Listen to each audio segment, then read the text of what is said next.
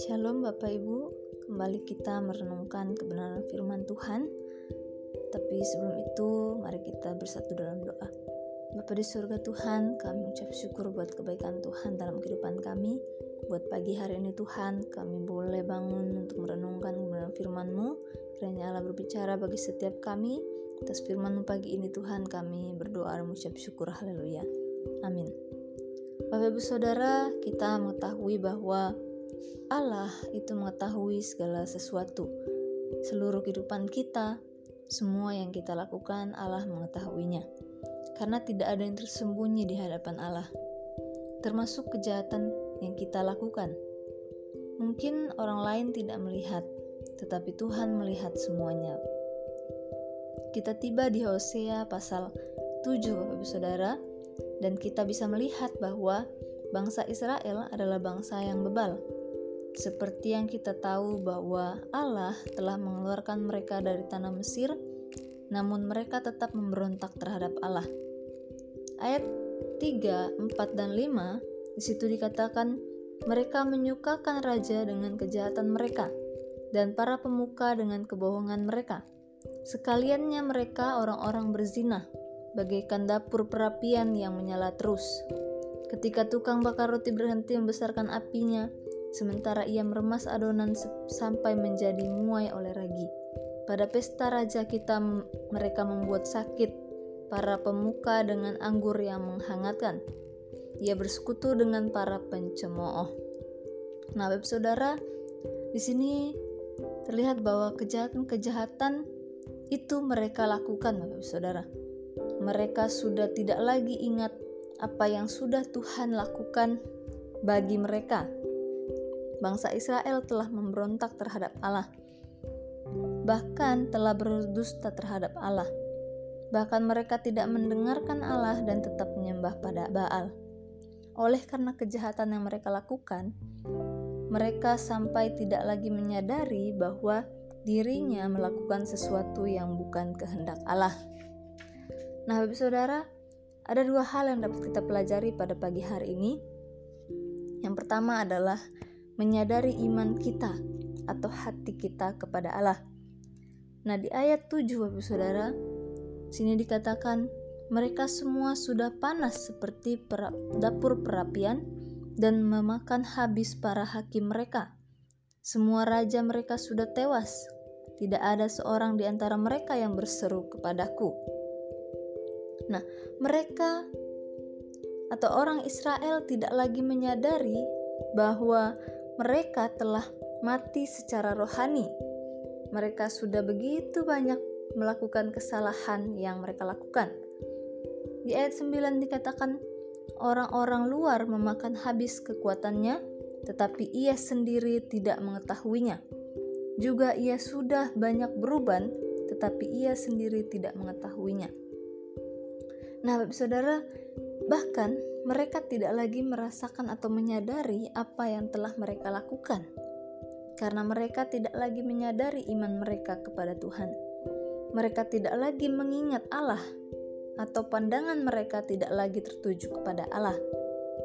Maka mereka dibaratkan seperti merpati yang tolol, sama seperti Israel, Efraim pun demikian.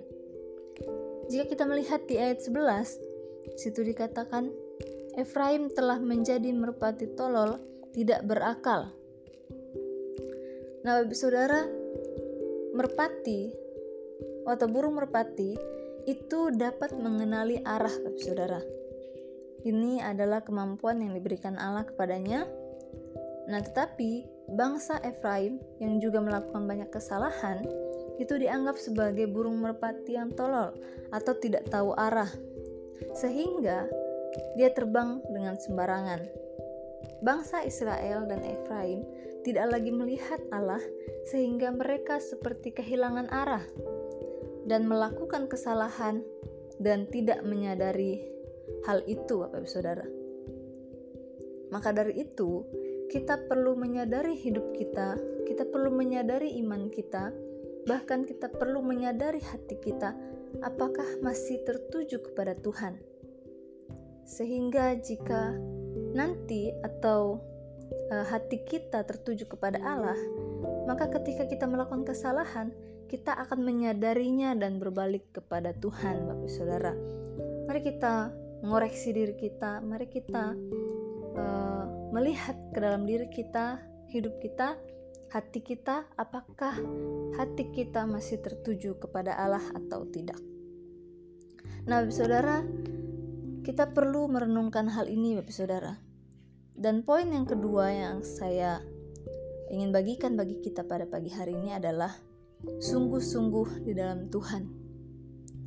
Di ayat 14 dikatakan bahwa seruan mereka kepadaku tidak keluar dari hatinya, tetapi mereka meratap di pembaringan mereka. Di ayat 15 dikatakan, Sekalipun aku telah melatih dan menguatkan lengan-lengan mereka, namun mereka merancang kejahatan terhadap aku.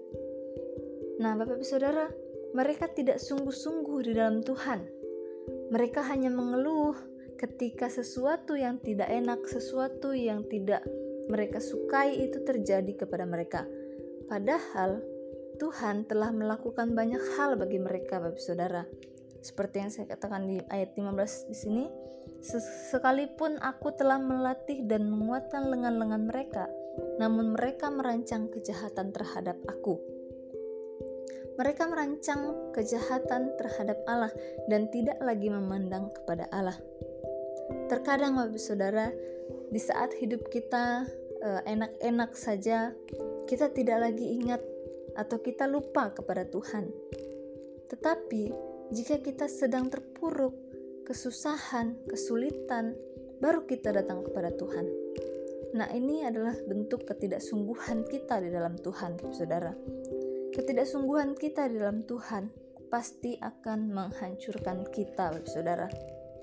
Seperti bangsa Israel yang telah merasakan atau menerima pertolongan dari Tuhan selama mereka dibebaskan dari Mesir tetapi mereka tetap saja tidak menyadari dan sungguh-sungguh kepada Tuhan.